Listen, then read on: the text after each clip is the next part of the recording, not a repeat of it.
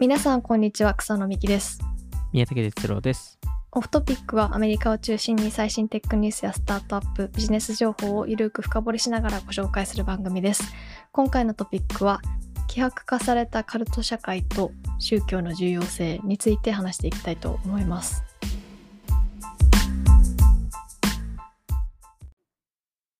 はい。なかなかの、あの、タイトルが来ました。はいえっ、と、私も今読んで難しそうだなって 思いましたそうですよね。あの、まあ、今日、ちょっと今日は、あの、ですね、えっと、まあ、年末、えーの、あの、まとめテーマ、えーを、えっと、行う回だと思うんですけど、はいあの、まあ、今回、えーは、まあ、いわゆるね今までのオフトピックの今年聞いてたエピソードが、えっと、全部つながってましたよっていう、えー回ですと。つながってたんですねつながってたんですよ。これ毎毎年同じ会話してると思うんですけど、えーっと、つながっていて、で、まあ、ちょっとこの、なんか、この、あの、もしか、まあ、ちょっと今年初めて、あの、オフトピック聞いた方もいいると思うので、えっとちょっと説明すると、あの、えーまあ、今年多分、その、まあ、雑談会と通常会を分けるのかちょっと分かんないですけど、なんか雑談会じゃないエピソードだと多分3、多分40弱ぐらい今年やっていて、で、雑談会が多分今現在ですと多分、まあ、そうか、40、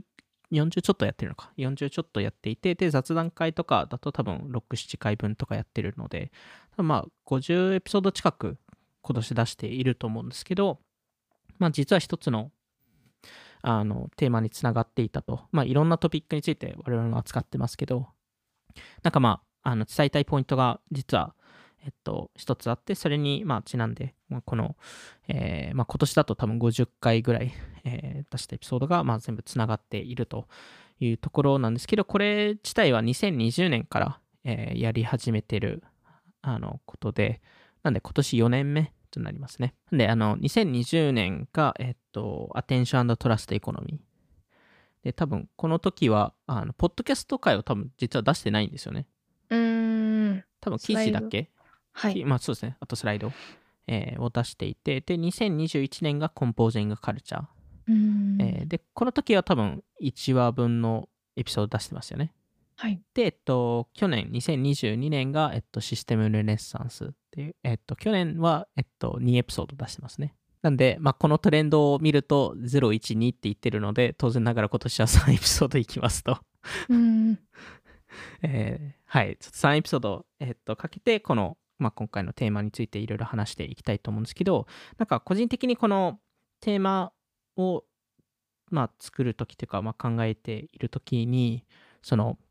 もちろん1年分のあのエピソードがどうつながるかっていう話もそうなんですけど、それ以上に、その、過去のテーマとどう紐づいてるのかとか、どういうふうに、まあ、自分の考えが進化したのかっていうのを、えっと、考えるのも重要だなと思うので、まあ、まずそこの、その、他のテーマとの比較、えーで、えっと、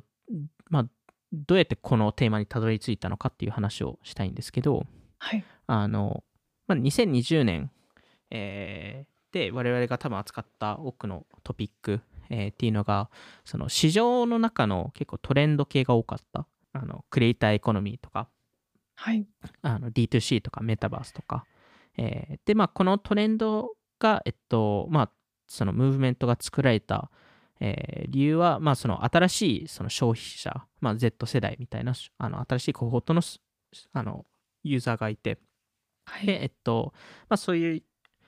そういう、まあ、例えば Z 世代とかは新しい行動とか考え方を持っているので、まあ、それによっはいてこういうトレンドが作られてますと。うんうんえーで、さらに、まあ、この、あの、そういう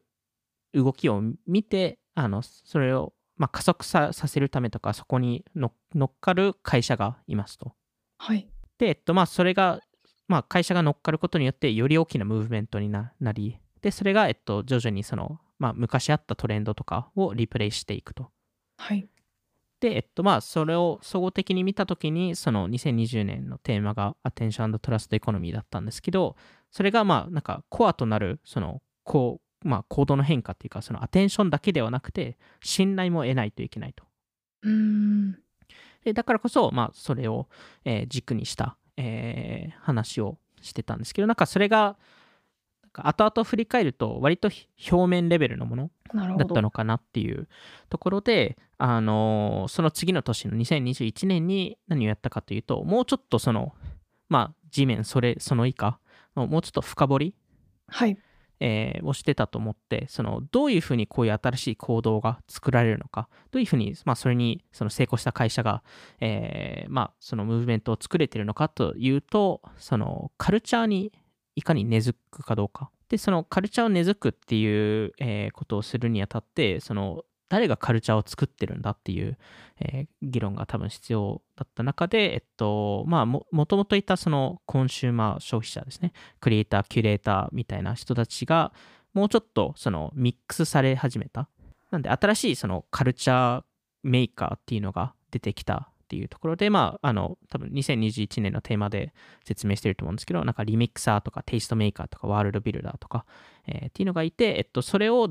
どう会社、まあ、企業がどう活用するのか、まあ、自らなるのか、えーで、それをうまく活用して、そのカルチャーに根付くことができれば、その、えーまあ、新しいムーブメントが作れますと。で、じゃあ、その次に何をやったかというと、このカルチャー自体をどう作って、えーなんか全体的にどうやって作られているのかっていうと、その新しいシステムが生まれていますと。で、えっと、そのシステムが、えっと、今まで、まあ、過去50年間スケールした状況になって、ようやくそれを新しいシステムがに乗り換えるタイミングですと。で、これが、えっと、去年のテーマのシステムルネッサンスっていう話なんですけど、まあ、それ、まあ、その過程を見ていると、まあ、今年はさらにさらに深掘りしないといけなくて、あの、そもそもこういうシステムとかカルチャーとか、えーって、えっと、どういうふうに作られるのかと。うーんなぜ、なぜ作られてるのかと。はいえーで、そこが、えっと、えーまあ、今回のテーマの根本として、えーとなるところなんですけど、なんか多分その場合だと、よりコアな人間のの考え方というか、その行動とかを見ないといけなくて、えーで、それで今年選んだテーマが、えー宗教 OS と、えっとかまあ、カルトメイキングっていうテーマなんですけどあのなんか今年、まあ、去年と今年を通していかになんか宗教が人間社会にとって重要なのかっていうのを気づいたへかなっていうえところですね。結構でも本当になんか経営者のカルトブランドを作るみたいな話ってオフトピックでもしてますし、うん、経営者の方とかなんか会社、まあ、チーム作ってる人とかって宗教学というかうん学んでる方多いですよね。そうですよね。やっぱりうん宗教の、まあ、あのカルトブランドって呼ぶぐらい、えーなので、やっぱりそこの部分はすごい重要になってくるかなと思うんですけど、やっぱり、なんかその、それこそその、例えばキリスト教だったり、ユダヤ教だったり、イスラエル教とか、その、まあ、今まで、あの、昔からあった宗教と呼ばれるもの、えーから、まあ、若干その、あの、まあ、特にアメリカとかですと、キリスト教の、えっと、わあの、信じてる割合が徐々に減ってるんですけど、うんなんか、ただ、だからといって宗教が死んでるっていう話ではなくて、うん。えその宗教に入る需要っていうのは、実は高まってるんじゃないかなと思ってるんですよね。ただ、その今まであった例えばキリスト教とかそういうところではなくて違うところに行ってる違う宗教を行っていてそれをまあその今の社会では宗教と呼んでないかもしれないですけど根本的にその要素を捉えると、えー宗教ですと。なんで、えっと、今回このあの3パートに分けてる理由は、えっとまあ、今回このエピソードではあのなぜ宗教が重要なのかっていうのを、えっと、話したいですと。で、えっとはい。次に、えーまあ、来週話すエピソードは、えーまあ、宗教新しい宗教をいろいろ作ろうとしてるんですけど結構失敗してますと、うーん。えーまあ、いろんな意味での失敗とか宗教の課題っていろいろあるので、えーそこに対して、あのちょっと説明をするのとですあの最後に関してはそのどういうふうに今の社会の中で宗教を、えー作れるのか、まあ、そこの作り方のアイディアとか、えーを話していきたいなっていうところですね。はいで、まあ、あの、一つ、その、あの、まあ、さっきも話したようにその宗教ってなんか変になんかネガティブな印象を持つ人もいると思うんですけどあの今日に関してはそのその概念をちょっと捨ててもらって なんかもうちょっとあの、えーまあ、今までのちょっと概念を捨てながら、えっと、この宗教ってどういう立ち位置があるのかっていうのを、えー、まあ、聞いてもらいたいなっていうところなんですけど、えっと、まず、なんかこの宗教がどれだけ重要かって理解するためには、実は、多分3、4千年前の歴史にちょっとたどり着かないといけなくて。はい。えー、えっと、あの、The Ancient City っていう本があるんですけど、多分1860年代に書かれた本で、はい。えー、フランスのある教授が書いていたんですけど、あの、えー、まあ、その教授はその古代ギリシャとローマの、えっと、エキスパートなんですよ。で、えっと、彼がやったこと何かというと、その昔のその古代ギリシャとローマの前前の社会って何だったのかっていうのを調べたかったんですよ。はい。ただ、その前の社会えっと、なんか特に名前とかがそこまでなかったので、なんで、すごい調べにくいんですよ。なんかどういう、どういう社会だったのかっていうのを。なんで、何をやったかというと、その古代ギリシャとローマで、なんかいろんなその書き物があったので、大体文文学として残ってたので、前前の社会はどんな感じだったかなみたいな。で、それをベースに、その古代ギリシャと古代ローマの前の社会はこんな感じだったんだろうっていうのを、えっと、えー、まあ、解釈してる本ですね。うんうんえー、なんでまあこれは多分4000年ぐらい前の、えー、社会になってくるんですけどあのでまあこれ一応まあ西洋の社会なのであのどれだけその日本とかにえー、適用するかわからないですけど、まあ、その特にアメリカとか見る際には、すごい参考になるかなと思っていて、で、実は今の、えー、その、まあ、今回のテーマの宗教とかに関する話だと、すごい参考になるものなので、あの、その4000年前の社会って、どんな感じだったと思います？ちょっとそもそも私歴史に疎くてその古代ギリシャと古代ローマの暮らしもちょっと 理解しきれてない部分もあるんですけど何ですかねそれそれはその生活みたいなことですか、うん、質問的にそうですね。その生活だったりその、まあ、何を信じてたりとかなんかどういうななんかまああのえー、なんか宗教的な話とかその政治的な感じだったりとか。へえ。まあでも分かんないですよ。僕も、僕も古代ローマとか古代、あの、あのギリシャとかそこまで僕も分かんないので。でもなんか神殿があって、なんかその、めちゃくちゃ曖昧な、はい、う嘘かもしれないですけど、その偉い人がいて何か仕切ってるような感じはちょっとするんですけど、すごい感覚ベースの話なんですけど。でもそそれの前ってどんな感じなのか確かには。うん。分かんないですよね。村があって、なんか偉い人がいてみたいな、なんか上下関係はなんかありそう。ああ、でもそこは、あの、めちゃくちゃ、あの、合ってます。あの一応この,、ま、このフランスの教授が、えっと、結論として出したのは、はい。えー、まあまあ本当に西洋の中だと多分初代社会だと思うんですけど最初の社会だと思うんですけどその社会は、えー、ファシストでありおえー、共産主義でありカルトであると。誰かが独裁してるんですね。はい でその まあその独裁してるっていうのはそもそもその個人の権利っていう概念がななかった時代なのでなんで基本的に例えば家族の中だともうその、まあ、基本的にお父さん父親ですよねがもう完全トップですと。はい。家族の他のメンバーが生きるか死ぬかはもうその人が決めるっていう。で、その共産主義っていうとこ、話に関しては、そもそもその経済市場っていうものがなかったので、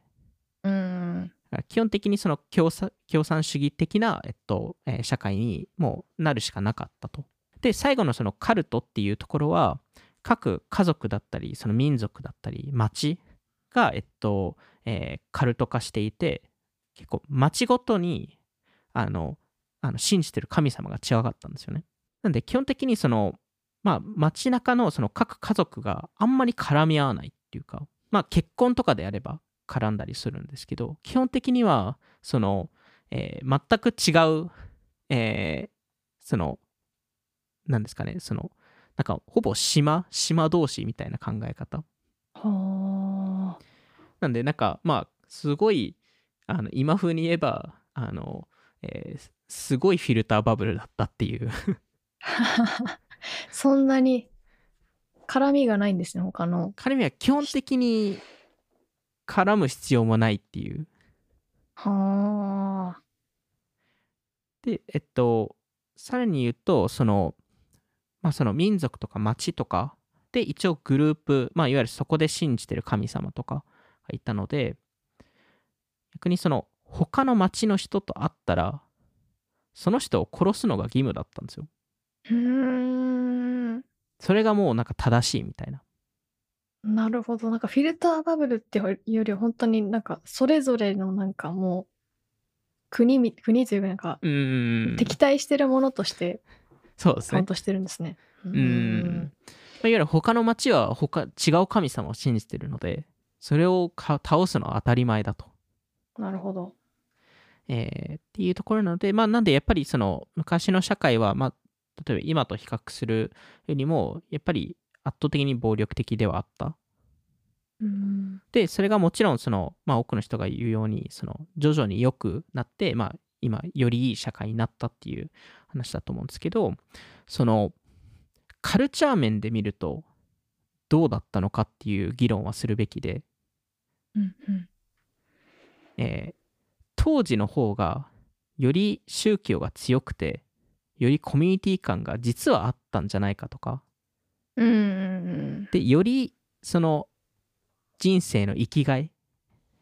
があったんじゃないかと言えると思うんですよ。それはでも私も思います。うーん。なんかやっぱりひ一つ信じてるものがうん。同じだったりうん。なんかそれは絶対に変わらないものがこう自分の中であるってやっぱ安心感がありますし、なんか自分は宗教信じそんなに信じてないんですけどはい。なんかそれがあると楽だろうな楽っていうか 安心感はあるだろうなとかあとうんやっぱ教会に行くとかやっぱコミュニティじゃないですか、毎日はい。毎回行く場所があるというか戻る場所があるというか、うんうん。なんかそれはすごい素敵だなと思いますね。そうですよね。しかも 殺すとかはあれですけど。このこの時代の話で言うと。うん。でもやっぱりそのパーパスが明確にあるっていうかそのうんあのこの神様に信じてます。それそれにそれに、えっと、信じない人は殺しますっていうのはめちゃくちゃ明確ではあるので。はい。だからそこに従いやすいですし。うんだからこそなんかやっぱりその3 4千年前の社会の方がおそらくそのカルチャー面では強かったかもしれない。でじゃあまあまあ、今の状況ですとやっぱりその、まあ、さっきも話したようにキリスト教と自分、まあ、自分で名乗るアメリカ人って、えー年々減っていて、えーででもなんかこの宗教が死んでるかと言われるとなんかそもそも宗教ってそのそのまあそれこそパーパスだったりその意味を作るその人生をの意味をその表現するためのストラクチャーでもあるかなと。ストラクチャーとかコミュニティでもある。うん。なんでその道徳の定義うん。を特定のコミュニティに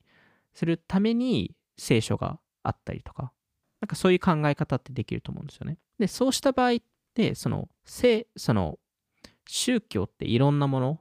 で、えっと、そのキリスト教とかユダヤ教とかにリプレイしていてなんかそれこそ企業とかブランドもそうですしうんうんあの、まあ、それこそ、このポッドキャストだってそうだと思うんですけど、あの、なんで、なんかブランドを宗教として考え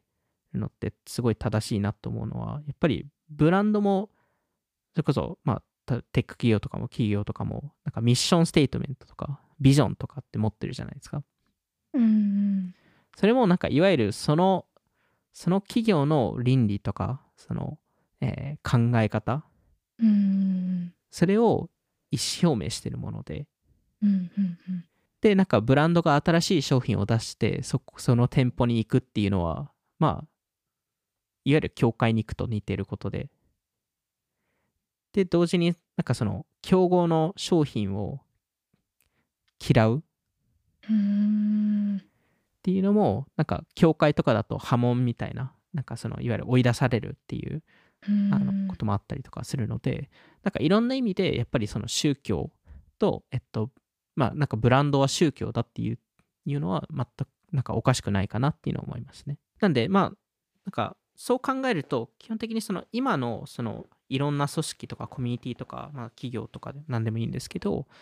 まあなんかそのさ4000年前の社会のあのめちゃくちゃ希薄化されたバージョン。うん。なんかそれを作ってるんじゃないかなと。なんで基本的にこの宗教ってその人を集めてなんか同じその意味合いとかをし信じることによってどんどん強くなるっていう話なんですけどそれがなんかまあ特に今の時代ですとやっぱりどんどん個人を押す。うんうんとなるとどんどん希薄化どうしてもしてしまうところがあるのうん。とあとやっぱりそのその神様っていう絶対的な存在がいなくなるとそれを信じないってなるとやっぱり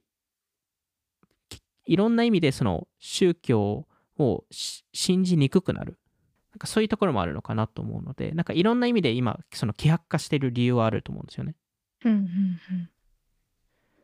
でもやっぱりその人間ってそのグループグループに所属したい感はすごい強くて。だからこそなんか新しいカルトカルトを作ったり宗教を作ったりしていると思うんですけど。うんでもこれはやっぱりそのその道徳のシステムとかを、えー作ってるっていう概念だと思うのでなんでそれこそポあのポピュリズムとかナショナリズムとかあのまあウォークとかあのまあイーロンイーロンとかトランプとかうんうん。まあ、あの企業だとアップルとか、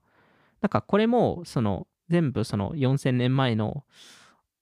概念と似たようなものなんですけど、ただただ希薄化されたものだけ。うん。と思思うんですけど、なんかこの、なんでなんかこの宗教が重要かというと、この道徳と倫理を作るため、えーでもあって、で、それ、なんかその需要は、なんか一生続くうんと思うんですよね。はいなんで、なんかその、例えばキリスト教とかそういうのを信じなくなくても、新しい宗教っていうのは必ず需要が出てくるので、それがでさらにブランドかもしれないしそうですね人。かもしれないしってことですよね。んそうです。ね。あの、そうですね。ちあの人かもしれないし、あの、あの政府かもしれないし、うんあの、なんだろう、なんか、で、なんか人人間をなんかどんどん進化してるっていうふうにもちろん考えたいものの、もう4000年前から今と変わんないことって、この道徳とか倫理とかの議論だと思うんですよ。うんそういう意味だと進化全くしてない部分があるんですよね。いや本当そうですよ。なんか こうなんか煩悩みたいななんか 昔の人も悩んでてなんか今今もね。一生悩み続ける話なんだなってこんな小さなことをみたいな。なんかまあなんかそれって一生変わらないし、うん。まあ、昔の人もそれが変わらないし、なんかそうですよね。変わらないですよね。人間の悩みというか、うん。なんかここう動いてしまうみたいなのってうん。やっぱ変わらないですよね。いや変わらないですしなんかそのテクノロジーとか科学とかなんかいろんな形でそのなんかそれ以上のなんかその生き物になろうとしてる感はあるんですけどやっぱりなれないっていう。うん結局まああの次の来週話しますけどか科学ですら宗教化してしまったりとか。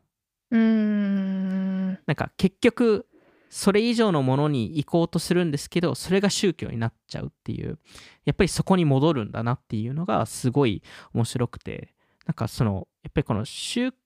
宗教ってなんか本能的にあるのかなっていうのは思いましたね。そういう意味だと。うーん。でだからこそこの宗教 OS って呼んでるのはそういうところにあってなんか個人でもそうですしグループとしてもやっぱりこのなんかその OS 宗教 OS っていうのがあってはい。でまあその道徳の定義とかそのあの倫理の定義とかにつ使われるっていうところでまあ OS もいわゆるコードでいろんなものを書くと同じように宗教ってその、えーまあ、考え方とかを、えーまあ、本に、まあ、聖書に書いたりとか、えーまあ、し詩に書いたりとかなんか一つのストーリーで描いたりとかあのモーセの実会で書書くとかなんかいろんな形でそのコードしてると思うんですよね。うんうん。で、えっと、でもなんか、すごいのが、その、今までの、その、宗教、まあ、キリスト教、イスラエル教とか、あの、ユダヤ教とかに関しては、多分、1000年後、いまだに信じ、あの信じてる人も多いじゃないですか。おそらくそうですね。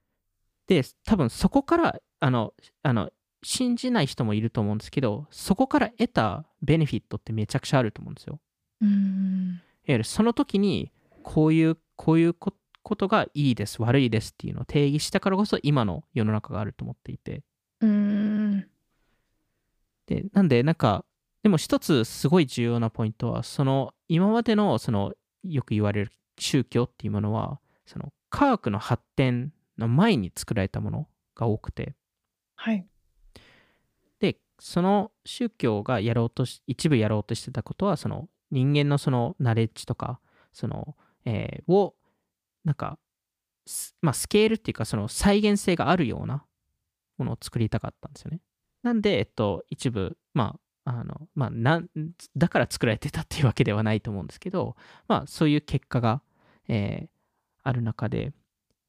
なんかやっぱりこのですかねその倫理とか道徳っていうところに関してはそのグループにとってすごい重要でうーん。なんかグループを結びつけるものでもあってそので同時にその周りを見えなくさせるうんうん。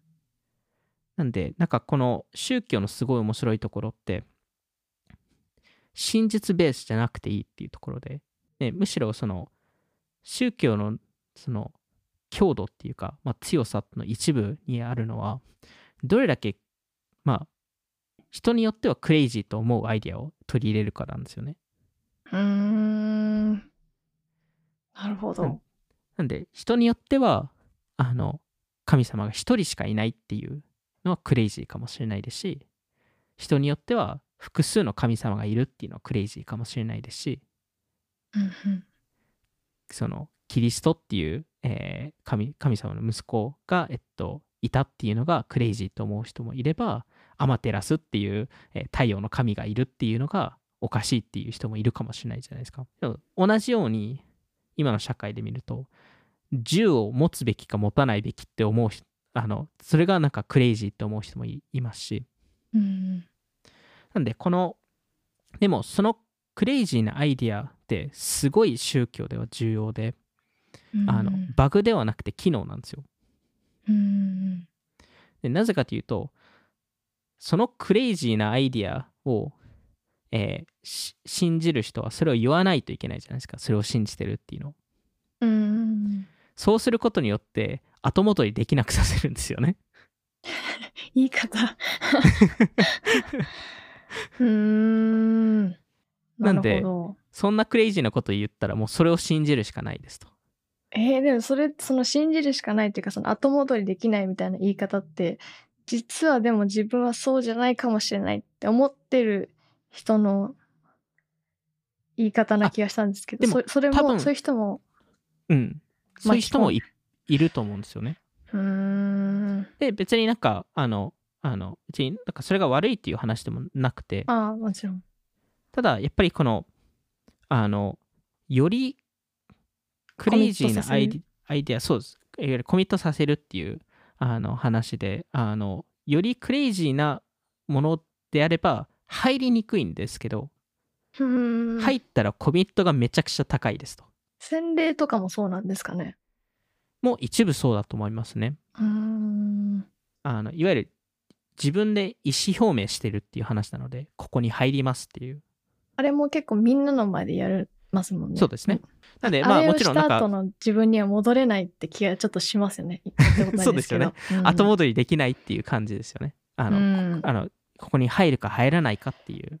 話だと思うので,、でもちろんなんかそこに入る宗教に入る人たちはそう思ってないと思うんですけどでもあのその一般的なカルトの話をするとそういう考え方ですともう多分だからこそなんかこういうのがこういう現象があるからこそ例えばそのそれをビジネスで考えるとそのよりそのまだ小さいあのその大手じゃないブランドの方がカルト的なステータスを持つケースって多いじゃないですか。うんでもそれっておそらくその既存の大手の考え考えるか考え方とか場合によってはクリエイティブなデザインとかと全然違う方向性でいくから。うーん。でそういう意味だとそのアイデアがクレイジーですと。その、まあ、ブランドだったり、まあ、宗教とかもなんていうかそのクレイこれクレイジーだよなーみたいなことがもう多すぎて なんかそのあそのいい意味でも悪い意味でもなんかその、俯瞰して見ちゃうというかそれってなんかもうし し信じる信じないとか以前になんかそういう世の中だよなって思っちゃったりしないですか？あでもそういうのは多分今だとより難しくなってるのは多分そのそういうカルトブランドを作るのは多分そういう理由はあるんじゃないかなと思いますね。それこそあのうん。過去の回にもそのなんかカルチャーアイコンみたいなのを作りにくいみたいな話をしたじゃないですか。はいなんかこういうところにあるのかなって思いましたね。あ本当そそう思いますなんかそのトランプうん。の話とかも、なんかまさか勝つとは思う みたいな話あったじゃないですかでもそれってはい。カルト的な人気がもあったし、うんうん。なんかそのなクレイジーだなって思ってた人が多いと思うんですけど、うんうん、なんかそうじゃないこともあるなとか、まあ、銃銃の持つ持たないとかもそうですし、うんなんかやっぱ世の中 なんていうかクレイジーなものがいっぱいあるんだなっていう、なんか良くも悪くもそうですね。思っちゃいますよね。うん。あれなんかやっぱりこういうカウンターカルチャーみたいなものっていうのはやっぱりその宗教的なうん、考え方って強いのかなっていうのはそういう意味だと思いますよね。そこはやっぱりなんかこの宗教を作る上ではそのなんだろうなんか変になんか人になんか嫌われたくないとかって思う人も多いと思うんですよ。その新しいブランドを作る時とかその会社を作る時とかって。でもやっぱり宗教的なものを作るっていうところはやっぱりどうしてもクレイジーなことを一部やらないといけないので。うん。それが足りなければむしろそのハードルが低すぎて入れるそのそのジョインかあの宗教に入ってくるかもしれないんですけどあの逆に後後戻りしやすい。なんでむしろハードルを上げた方がいいっていう。全然でこのなんかうん。宗教私全然詳しくないんであのふわっと聞いてほしいんですけどなんかはい。西洋の方がその後戻りできない感がすごい強そうな気がして、うーん。なんすごいでも感覚値の話なんでちょっと間違ってるかもしれないんですけど。はい。でも,、うん、でもなんか同じ感覚は僕も持ってます。うーん。でもなんかそれって分かんないですけどなんか日本ってやっぱり昔からあるのは複数の神様がいる。うーん。なんか何千とか何万とかいるってなると多分なんかそれってそのひ一人の神様とかなり違うと思うので。後戻りはできない感はそんなないです。そうですよね。でも一人だとこれは後戻りできないじゃないですか。さすがに。うーん。なんかそういうのが多分一部理由にあったりあとはまあなんかそのその何ですかねそのカルチャー面の部分もあるかもしれないですけど。確かうん。でもなんかこのそのよりクレイジーなアイディアっていうなんか話ってそれこそ2年前ぐらいに話したその、えーそのコマースいその次世代コマースをなんかコマースブランドを作るために摩擦を上げないといけない？に。うーんっていう話をしたと思うんですけどなんかそこに似てるのかなって思っていてはい。なんかそれこそ例えばアップルアップルのカル宗教に入入る時って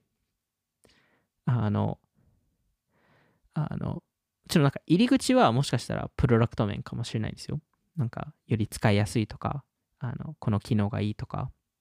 そういう話かもしれないですけど結構やっぱりそのブランドとかブランドが抱えるイデオロギーとかその友達が入ってるかとか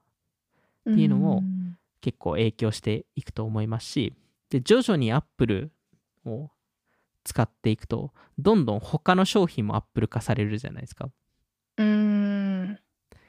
で徐々にそれがどんどん続くと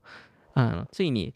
いやもう Android はダメですよねみたいな話にを言う人もいるじゃないですか別になんかそれが悪いいい悪いっていうのを置いてうーん。でそこれはまさに宗教と同じ概念なんですよねアップル信者っていうぐらいですからね。そうですよね 結局その最終目的地点はあの他の神を拒絶するっていうああ。ここしかないっていうそれって、つけなるほどな。でアップルは特にクローズドなエコシステムなのでよりそれがやりやすい部分もあるんですよねだってあのそれこそアメリカであのあの green bubble blue bubble って言うじゃないですかメッセンジャーそうですねのやつですか？うん。あの、あのアメリカアメ、日本だと逆なんですかね？あとアメリカですと、えっと、基本的にアップル、アップル同士、アップルユーザー同士で SMS のメッセージを出すと、青色なんですよね。青色ですよ。あ、じゃあ同じか。はい。で、えっと、そこに Android の人が入ると、全員緑色になるんですよね。うん。なんで、あの、えー特にアメリカの10代の子たちは、緑色が嫌いっていう。緑色のあのバブルが嫌いっていうところなんですけど、論理的な理由が全くないんですよ。これって。ダサいみたいな。そうなんですよ。なんかダサい、なんか。でもかっこいい、かっこ悪いかっていうと、多分、多分なんですけど、別に、それが、あの、なんだろう、その、アップルかアップアンドロイドかっていう概念をもし捨てた場合、うん多分別にメッセージの色が、例えば違うチャ違うチャットアプリで緑色のバブルが出ても多分嫌がらないんですよね。ああ、なんか細かいとこじゃないですか？その、iMessage だと無料なのに、SMS になると有料になるよっていう、グループチャット作りづらいよそっていう。そっちじゃないと思うんですよ。単純に緑色緑色が嫌っていうでさ最近それこそあの見たサービスだとえっとちょっとサービス名覚え覚えてないんですけどそのグリ緑色にさせたくないためにあの Android ユーザーがあのえーなんかいくつかこういうアプリがあるんですけどなんかそのアプリを通すとパソコンの Mac につなげられて。そこ経由でメッセージを送れるので、もうアップルそうすると青色になるっていう。でもアップル買 Android った方がいい。携帯は。なんか隠れキリシタンみたいな。でも本当そうですよね。へで、それと、同じ概念だと思うんですよ。へえ。やっぱりそれほど、なんかこの緑色のバブルっていうのが、なぜか、なぜか嫌われるっていうのは、これはなんか論理的な理由っていうよりも、おそらく宗教的な理由だと思うんですよ。うーん。そこがなんかすごい人間を見てる中ですごい面白い部分ですよね。そこに意味合いを作って、えーで変にそこで、まあ、へ変にっていうか、まあ、そそこで、えっと、判断をするっていう、えーところなんで、なんかそこはすごい面白い部分だなっていうのは思うのと、まあ、やっぱりその宗教を作る中で、やっぱりそのディストリビューションとか、まあ、いわゆるそのコアな層は取れたとしても、そのクレイジーなアイデアを信じてくれるっていう層がいても、もうちょっとカジュアルファンも増やさないといけないので、はい。カジュアルファンって言うと若干失礼ですけど、あのキリスト教とかユダヤ教とかあの、あの、あの意味合いは多分わあの分かってくれると思うので、で、なんかその、キリスト教じゃないけど十字架のアクセサリーしてるみたいな。そうですね、まあそそういう、まああと、とりあえず、なんか、とりあえず教会に行ってみようとか、ああ、もっと割割と。あまあほどどどっちもだと思います、うん。でもなんかそういう意味だとキリスト教ってすごいイノベーティブだったんですよはい。あの宗教として出た時になぜかというと、今までのそのまあ今までっていうかそのその当時ってむめあのだいぶ前ですけど歴史的に見るとあの昔の宗教ってやっぱり民族に紐づいたり地域に紐づいたりしてたんですようんうん。ではキリスト教はそれをはは初めて切り離したんですようーん。いわゆるどんな人種でもどんな民族でも世界中のどこにいても自分がキリスキリクリスチャンだって言えるへえ。それってスタートアップ的な意味合いを見るとあのすごいディストリビューションハックだったんですようーん。全世界があのタムになるっていう、まあ、市場市場対象になるっていううーん。なんであのこれはあのえっと僕のあのあの知ってる人が言ってたんですけどなんかキリスト教はユダヤ教プラス PMF プラスグロースチームがいたっていう 話をしててなんかじゃちょっと納得感はあったんですけど宗教がなんかそのスタートアップ業界でそれこそ冒頭草野さんも言ってましたけどなんかその宗教を作るのがなんかそういうそういうのを勉強してる人がいるっていううんあの話をしてたと思うんですけどなんかそれをあのサム・アルトマンも同じこと言っていてうん。あのでサム・アルトマンも確か YC チャイナのトップでもっと多分もっとバイドゥの CEO の人から聞い聞いあの聞いた話だったんですけどあの彼が言ってたのはこれ確かブログで言ってたんですけど成成功する人は、えー会社を作りますともっと成功する人は国を作りますと。最も成功する人は宗教を作りますと。で、やっぱりその、最も成功してる起業家とか見ると、その、会社作りっていうのは手法でしかないと。うーん。宗教、なんか彼らのミッションとか見ると、なんか宗教により近いもので、うーんで、。それを成し遂げるために会社を作っているっていう。なるほど。で、だからこそ、まあ、これはサムさんの考えなので、あの、でもまあ個人的にもなんかなん、なんとなく納得はできるんですけど、本当なんかえビジョンが大事みたいな経営者の話で、うん。もう絶対そこの未来に行くみたいなのがかこうなんいい意味で執着してるうん。なんていうか実現させようとしてる人ってやっぱり強いリーダーだなっていう気はしますし、うん。それもなんか宗教的な感じはしますね。そうですよね。うん、うん。なんか、まあ、それこそ、スティーブ・ジョブズも、あの、もう、なんか、絶対これをやるっていうのを決めたら、もう全、然、全く化けないじゃないですか。うん、やっぱりそういう、なんか考え方とか、まあ、ビジョンの描き方っていうのはあるのかなっていうところもありますし、まあ、だからこそ、なんか、今最も大きな、まあ、会社、まあ、多分特にテック企業かもしれないですけど、まあ、なんか、基本的にピボットしてないっていうのがサムさんのかんあの思ってることで、はい。で、まあ、これもおそらく、その、宗教的なことを考えると、なんか、ピボットするって宗教を変えると似てることかもしれないので、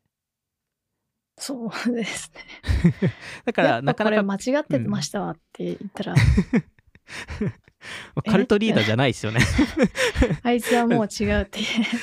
言われちゃうかもしれない。それってそのあのあの一般的な宗教の考え方で言うとなんか信じてた神様が違いましたっていうことと同じですからね。ああ、でもそれってでもは、なんていうか反面怖いですね。もし自分が間違ってたと思ってたら、うんそれ言い直せないって考えたら、そうですね。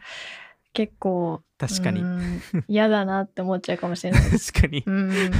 それこそカルトリーダーが後戻りできないですよね。後戻り。いや、怖いですね、それ。確かに。私うん。うん。まあ、なんで、なんか、なんですかね、なんかこの宗教って、なんかいろんな意味でやっぱ重要だと思うんですけど、なんか去年、去年のあの年末のそのテーマ、システムレネッサンスのテーマ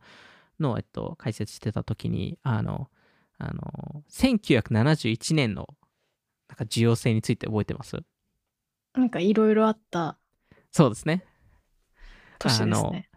なんかその年からなんかいろんいろんな意味でその年がティッピングポイントになってたうーん。いう話であのなんかそれこそそのあの What the fuck happened in 1971.com っていうサイトなんかそれ専用のサイトもあったんですけど、なんか1971年あたりから格差がすごい広がったりとか、うあん。のまあ、なんか電気とかその、えー食べ物の価格がすごいあの値上がりし始めたとかあの国の負債がすごい増えたとかあのあと弁護士の数がすごい増えたとかなんかいろいろあったんですけどなんかここ数年でなんかそれとなんか似たような違う年がなんかティッピングポイントでもあるんじゃないかって言われ始めていてうん。それが2012年。で、えっと、1971年はもう少し経済的なティッピングポイントでだったんですけど、はい。あの、2012年に関しては、その心理的だったり、カルチャー面でのティッピングポイントだったんじゃないかと。それはなんかい一般的にっていうかい言われてるんですか？いや、一般的に言われてるかわかんないですけど、なんか、それこそ1971年のようにいろんな図を見見てると、たまあ、これ特にアメリカなんですけど、ちょっと日本とかだと、あの、あのわかんないですけど、例えば、その、えー中高生、アメリカの中高生の、えっと、うつ病、うつになる症状が、えっと、2012年あたりからめちゃくちゃ増え始めるんですよ。へえ。だったり、えー自殺未遂する人がめちゃくちゃそのそそこら辺から増えたりとか、うーん。そうそう、2012年から2015年にかけて、その7時間、えー未満の、えー睡眠をとる10代の子が、えーあの増えたり。で、同時にその、まあ、そう、その睡眠を取れてないからっていうのが一部理由かもしれないですけど、アメリカだと13歳の、あの、毎年13歳子たちが、あの、えー全米でテストを受けるんですけど、はい。そこでその読書レベルと数学のレベルがあのトラッキングされるんですよ。うん。でピーク時が2012年なんですよ。そのスコア的に見ると。そこから基本的にずっと落ちてるんですよ。で、同時になんか、例えば2012年にできたサービスを見ると Tinder が入ってたり、そこで多分そのカップルが出会うっていうところも概念が変わってき始めたりとか、あと、えっと、音楽とかで見ると、えービルボードトップ100の、あの、えーに入ってる曲、えーで、その曲中に、その歌詞の中で、えー放送禁止用語が出る曲の数が2012年あたりからめちゃくちゃ増えるんですよ。とか、まあ、なんかそのメディアがより分裂されたりとか、まあ、あのそれこそうん去年とか話したと思いますけど、その、えーなんかオリジナルの映画が、えっと、トップ映画収入のランキングに入らなくなったりとか、よりなんかシリーズものとかリメイクものとかが出てきたりとか、まあ、ちょうどその時に多分ウォークっていうものなんか概念が出てきたりとか。してたと思うんですけどやっぱりなんかこの2012年っていうのは一つのティッピングポイントになっていてで、えーまあ偶偶然ではないと思うんですけどまあその同じタイミングでアメリカではスマホの普及率が50%超えるんですよ。えー、そのその2012年のティッピングポイントをこう見つけたの宮崎さんなんですか？あ僕僕じゃないです。これはなんか何人かが、えっと、指摘してたポイントで。あみなんかたま言われてるんですねその2012年なんかちょこちょこ言われているっていうへところですね。えへえまあ、まあ、どちらかカルチャーティッピングポイントとして、ああの、それこそアメあのいい、いい面ももちろんあるので、なんか今、今多分 悪悪い面いっぱい言っちゃったんですけど、例えば、あの、えっと、えー LGBTQ とかの、えっと、例えばそのアメリカだとその結婚していいっていう、えー法律が、えー2012年あたりから結構増え始めるんですよね。その週ごとで。OK してくれるなんで、なんか、でもいろんな意味でカルチャー面が変わ変わり始めたタイミング。で、それが、まあ、このスマホの普及率が50%超え超えるタイミングと同じ、まあ、2012年から2013年にかけてアメリカのスマホ普及率が多分46%とかから50%以上になるんですけど、なんで、まあ、それを見ると、当然ながら多くの人は SNS なんじゃないかと。で、もちろん SNS は、えっと、あの、関連するものだと思うんですけど、なんかここで多分重要なのは、SNS は、えっと、SNS が原因なのか、SNS は、えー原因、もっと、なんか根本的な原因があって、それに SNS がツールとして使われたのか。うーん。で、個人的には後者だと思っていて、ほう。で、そこの根本的に何かっていうと、宗教だと思うんですよ。で、もちろん SNS がこれを影響した部分もあると思うんですけど、その、昔の宗教、昔の宗教っていう、なんか、これもなんか失礼なことですけど、なんか、そのキリスト教とかユダヤ教とか、そういうものを拒絶し始めたのが、そのあたりかなっていうところで、うーん。で、そこから、まあ、特に、特にアメリカに関してですけど、なんか、ポストキリスト教社会はい。が、その2012年あたりから作られ始めたのかなっていうのは思いました。へえ。で、だからこそ、それに対して新しい宗教を見つけなければいけなかったんですよね。これ、まあ、宗教の需要は高いので。で、それが、こういういろんな、あの、エンタメの領域に出たりとか、あの、まあ、エンタメも、その、過去の IP のファンダムに、あの、えーもうに入りたいとか、えーブランドとか企業とかもそうですし、社会主義もそうだと思いますし、科学もそうだと思うんですけど、なんか新しい宗教を見つけに行ったのかなっていうのを思いました。人は何かを信じたいんですね。信じたいと思うんですよ。うーん。なんで、なんか、その、なんですかね、なんか、あの、キリスト教が落ちてるっていう、まあ、数字面で、えー見ますと、あの、まあ、これはなんか、いろんなところが似たような数字出してるんですけど、あの、ピュー研究所が出してる数字だと、えーこれちょっとアメリカ、あの、このデータはちょっとアメリカ特定になるんですけど、えー2007年では78%のアメリカ人が、えー自分をキリスト教、クリスチャンだと呼んでたんですよね。うんで、えっと、その他の宗教5%で、うん。で、えっと、16%が、えっと、宗教に入ってませんと。うんうん。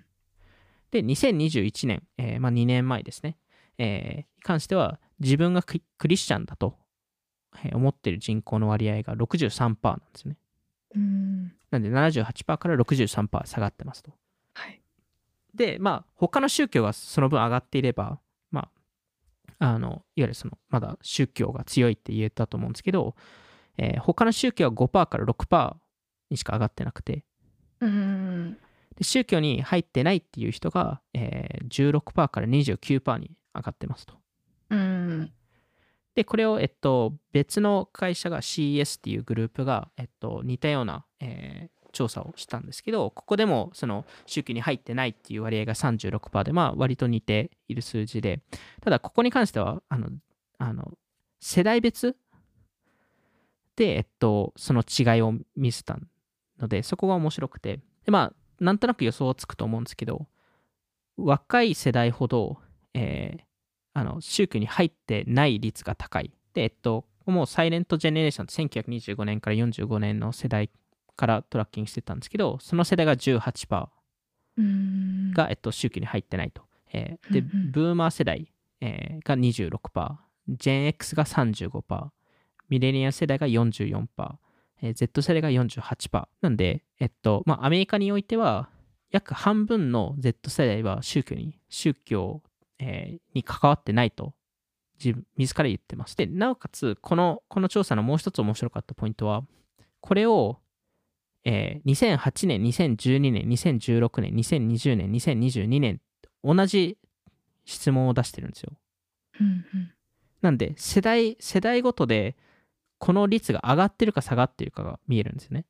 なるほど。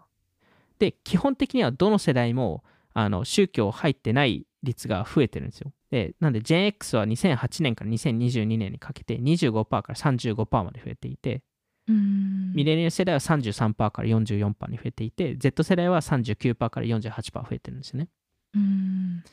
で、さらに、えっと、これはギャロップの、えー調査なんですけど、ギャロップは過去80年間、あの、教会に、えー教会の教会に入ってるかどうかっていう質問をしてるんですよ。で、えっと、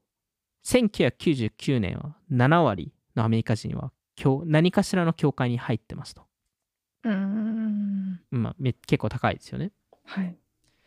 えっと、2020年に初めて50%切ったんですよ。うーん。今47%が、えっと、何かしらの教会だったり、まあ、シナゴーグとかモスクとかに入っているという話をしているので、なんで、その分、あの、まあ、ここのエピソードの前半で言ったように、宗教の需要は未だにあるので、そのギャップを、まあ、この70%から47%教会行ってる、その、そのギャップを何かしらの形で埋めないといけない。で、埋められないからの一部の、その、あの、結果としてあるのが、過去30年間、その、えーあの、親友の数が減ってるんですよ。人の。あらま。あの、まあ、あの、なんか悲しい話ですけど、あの1人以下の親友、まあ、1人以下0人うん、の親友を抱えてる、これはアメリカの、これもアメリカですけど、の、えっと、人口の割合が、えー過去30年間であの3倍になってるんですよ。うーん。で、今20%なんですよ。なんか親友の定義もなんか、そうですね。そこ変わってる可能性うですね。ん。確かに。あの、で、えっと、10人以上の親友がいる10人いる人。親友と言えるのかって。そうだ幸せですね。10人はいないな。だここはすごい、なんか、それこそ、その、親友の定義が変わってるかもしれないですよね。昔と比べると。確かに。あの、30年前、はい30年前は40%だったんですよ。うーん。それすごいですよね。今、今の社会で考えると。でも、あで、それが今確かに15%になってるっていう。ー、うーん。で、まあ、さらにそのアメリカの10代の中で、その、えー毎日友達と会ってる、えー割合は減っていて、うんうん。で、さらに、えっと、えー今の高校1年生、アメリカの高校1年生は、1980年代の高あの高校1年生よりも、え1年間であの行くパーティーの回数がめちゃくちゃ減ってますと。へえ。なんで、いろんな意味で、その友達作りとか、その、あの、そういうのが、そういう場がなくなっているのかわかんないですけど、あのそういうのがなくなっそういうのがまあ落ちてますと。で、これも、その宗教の希薄化による一部のものだと思うんですよね。うんで、より、より強い宗教を作るっていうことは、より強い多分体験が作られると思うので。それによってより、あの、えーまあ、強いあの親友関係とか、そういうのができる可能性が高くなると思うので、なんで、なんかそ、それを、なんか、それをどう作るのか、えーそういう、その、次世代宗教をどのように作っていくのかっていうのがすごい重要になっていくのかなっていうのは、えっと、もちろんそのビジネス的な理由もそうですし、社会的な理由としてもあの思ったことですね。なんか結構アメリカの話聞いてると、い今の日本っぽい感じもちょっとうーん。するのかなっていうのもちょっと思いました。なんか私もその宗教に、アメリカの人が宗教をそんな信じなくなってるみたいな記事を今月見て、何も信じない、何もしてないとか不可知論だけど、なんか天使とか祈りの力とかうん。天国みたいなのを信じるとか、その科学的なことで説明できないことはあり得るって思ってるみたいな、その、うん。その宗教的ではないけどあその先生術とか死んだらまた違う人に生まれ変わるみたいな考え方とか、うん。なんかそのし宗教的ではないけどスピリチュアルみたいな人って意外と、なんていうか日本も多いのかなと思ってて、うんでなんんか特定の特定の宗教ではないけどそのスピリスピリチュアルであるっていうところですね。そうですね。なんかそのし親友の数も減ってるみたいなのって結構うん。日本も多分もともとそうだった気もする。まあどうなんですかね。なんかアメなんかパーティーもそんなない文化ですし、うん。割となんか一人で暮らすのにすごく楽しい街って言うじゃないですか日本って、はい。なんか食べ物とか一人でご飯食べるみたいな人とかう結構ん。多いですし、どうだろうな一概にはずっと東京に住んでるのでその日本全体がそうだっていうふうには言えないとは思うんですけどし宗教の話で言うとちょっと近いのかなって気もちょっとしましたうーん。どうなんだろう。なうんちょっとわかんないですけどまあでも確かに日本とかだとあの、なんかその、ひ一人用の、なんか一人で行っても、なんかレストランとかに行っても、なんか、まあ変な目でそんなに見られないですし、うーん。アメリカだと、まあもちろん全部の場所ではないですけど、あの、レストランによっては、え、本当に一人なんですかって聞かれたりすることもあるので、うーん。アイドルとかも好きなのも結構、おうん。推しっていう神様絶対的な存在がいるみたいなのも結構 確かにそアそういう宗ジアのカルチャー、教ありますね。うん、日本まあアジアのカルチャーですけどそれも結構、こうあんまり宗教を信じないベースにもしかしたらあるのかなとか、まあううんまあ、んちょっと関連付けすぎかもしれないのでちょっといや、でも、それはそれは、あの、すごい正しいと思います。うん。なんか、いろんな形でこの宗教っていうものが存在すると思うので、あの、その中でも多分アイドルって、まさに多分アイアイドルって神様っていう、あの、あの、なんか例えられることもあると思うので、あの、で別になんか宗教に入ってることは悪いっていう話でも全くないので、もちろんです。ただそういう性質が人間があるっていうところででそれを理解することによってそれこそ新しいビジネスのチャンスが生まれたりとか新しいそのあの考え方っていうのが生まれてくると思うのでそのどの個人的にはどのビジネスもあの宗教作るのが大事だと思うんですよね。うーん。で宗教を作れなければおそらく、えーあのまあ必ずしも言えないですけど、えっと、市場の中では勝ちにくい。でそれこそオフトピックの一つの,、まあそのビジネス的な目的としてもあるのが宗教を作ることなので。うーん。でその一部の要素はあると思いますし一部の要素はなかったり足りなかったりするところが多いと思うんですけどなんかそれを理解するのがその宗教ってただキリスト教とかユダヤ教とかそういう今までよく言われてた宗教だけではなくていろんななんか根本的に人間のなんかその動きとかを見る中で宗教っていかに重要かっていうのをえー理解するのが大事かなって思ったところですね。今回はもうちょっとそこの、まあ、重要性のところ、えーっていう話だったんですけど、来週に関しては、もうちょっとその、えーまあ、その、その、今、そのキリスト教とかそういうのがアメリカで、あの、普及率が下がってる中で、どういう新しい宗教が生まれてきていて、で、そこに対してどういう課題があるのかっていうところを話していけいけたらなっていうふうに思いますね。はい。じゃあ、そんな感じで今回も聞いていただきありがとうございました。気になった方はオフトピック JP のフォローお願いします。そしてメンバーシッププログラムオフトピッククラブもノートでやっているので、ぜひ気になった方はチェックしてみてください。それではまた次回お会いしましょう。さよなら。さよなら。